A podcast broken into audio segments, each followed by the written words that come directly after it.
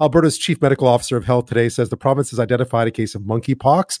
Uh, Dr. Deena Hinshaw says in a post on social media that an adult has tested positive for the rare disease that can cause fevers, aches, and rash. She says the person uh, in the province is the first to test positive, but was in close contact with a known case outside the province.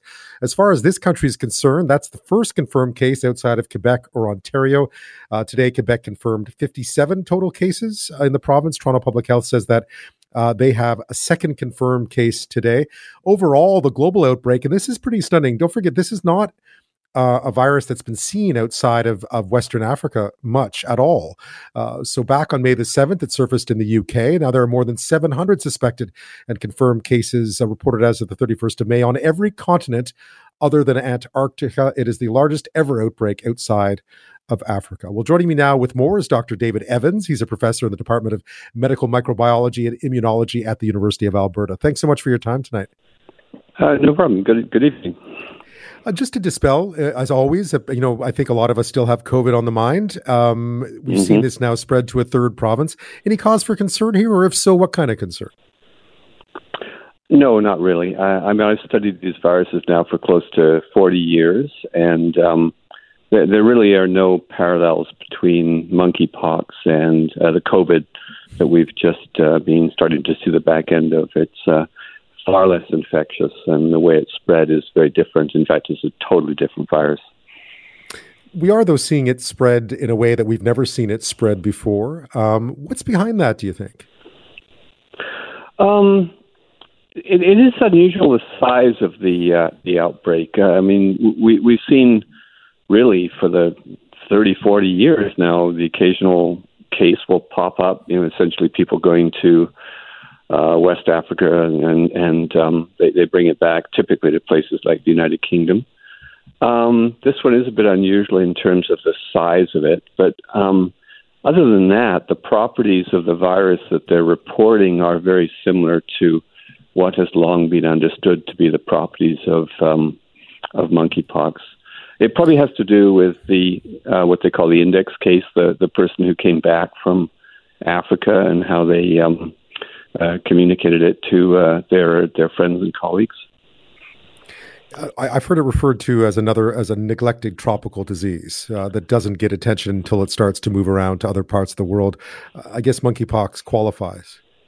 Oh, oh exactly. I mean, I, I served on the the uh, smallpox advisory committee for the WHO for many many years, and um, you know, it was it was always brought up, uh, even you know, back 20 years ago that we should maybe take a look closer on this and maybe start trying to do something about it because it was realized that it was uh, it was out there. It's um, kind of endemic in those parts of the world, um, and uh, there was always a risk that it was going to uh, spread beyond um, the boundaries where it traditionally has been found. So that listeners understand, uh, it is it is difficult. It doesn't spread efficiently, does it? Yeah, um, you know, in, in the case studies that have been reported. Um, you know, you'll have the person, it's called the index case, the first person who had it. Um, they um, might give it to, whoa, oh, sorry, my, can you hear me? No, yes, I got you. Yep. Okay, so my phone just made a weird noise. Um, let me just plug it in in case it's going to sure uh, die on you. Yes, no problem. Okay, there we go. Um, yeah, so so typically. Oh, and now we lost Dr. Evans. Some phone troubles. It happens on live radio. Are you there, Dr. Evans? Oh, something's fallen down. So we've been talking about monkeypox today. Again, as he was mentioning, it's one of those diseases that's often referred to as a neglected tropical disease because it has been endemic in several West African uh, West African countries for a long time. In fact, it can be deadly uh, there. But the fact that it's spread, and again, there's never really been an outbreak outside of West Africa. Uh, now there are more than 700 suspected and confirmed cases as of May 31st around the world. Again, it's been uh, reported in every continent other than Antarctica. And it is certainly the largest ever outbreak outside of uh, Africa. Uh, today, we had our first confirmed case in Alberta, as uh, Dr. Deena Hinshaw, the uh, Chief Medical Officer of Health in the province, announced on social media today. Uh, an adult had tested positive for the disease uh, that can cause fevers, aches, and rashes. And Dr. Evans is back with us. We were you were just about to describe that it is not a, a disease that is easy to catch. Just to so listeners have a better idea of how it spreads and just what they should be worried about or not worried about. Uh, yeah, sorry about that. My phone just died.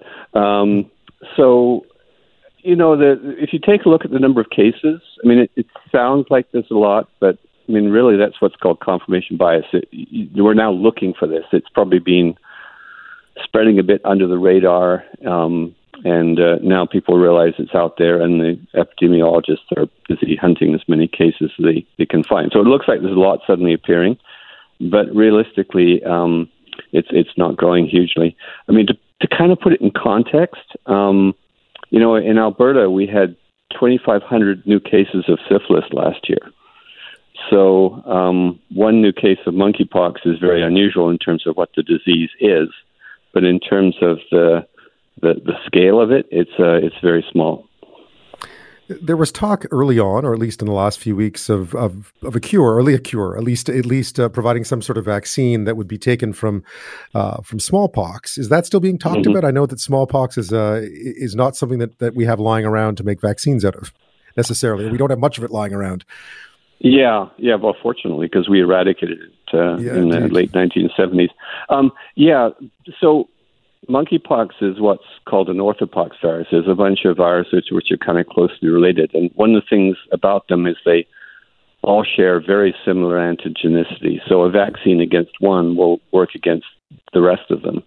And so what's what myself and my colleagues have been doing over the last uh, 20, 30 years in terms of doing research on pox viruses was research that's directed at trying to develop better vaccines, safer vaccines for smallpox, new drugs that could be treated smallpox. The idea being that should it ever come back, we're prepared.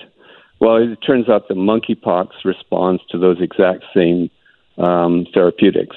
Uh, in fact, we test monk- we test smallpox um, uh, treatments using monkeypox because of the relationship. So there are there's uh, at least a couple of drugs um, uh, that that seem to work against these things, and there's a, a new vir- there's a new vaccine uh, called Imvamune which works against um, orthopox viruses in general, and in- that includes monkeypox. So if uh, the doctors who are treating these patients deem it necessary, uh, which it may not be, but if they think it's necessary, they have some options that are available. And the um, the drug uh, the drug called TPOXX is accessible in Canada, and the vaccine called Imvamune is accessible in Canada. A last word to you, Dr. Evans. If I approached you on the street and said, Dr. Evans, should I be worried about this? What would you tell them? Uh, nope, I wouldn't. I'd say uh, look around you and make sure you don't get run over. Good advice, as always. Dr. David okay. Evans, thank you so much. okay. Dr. Sure.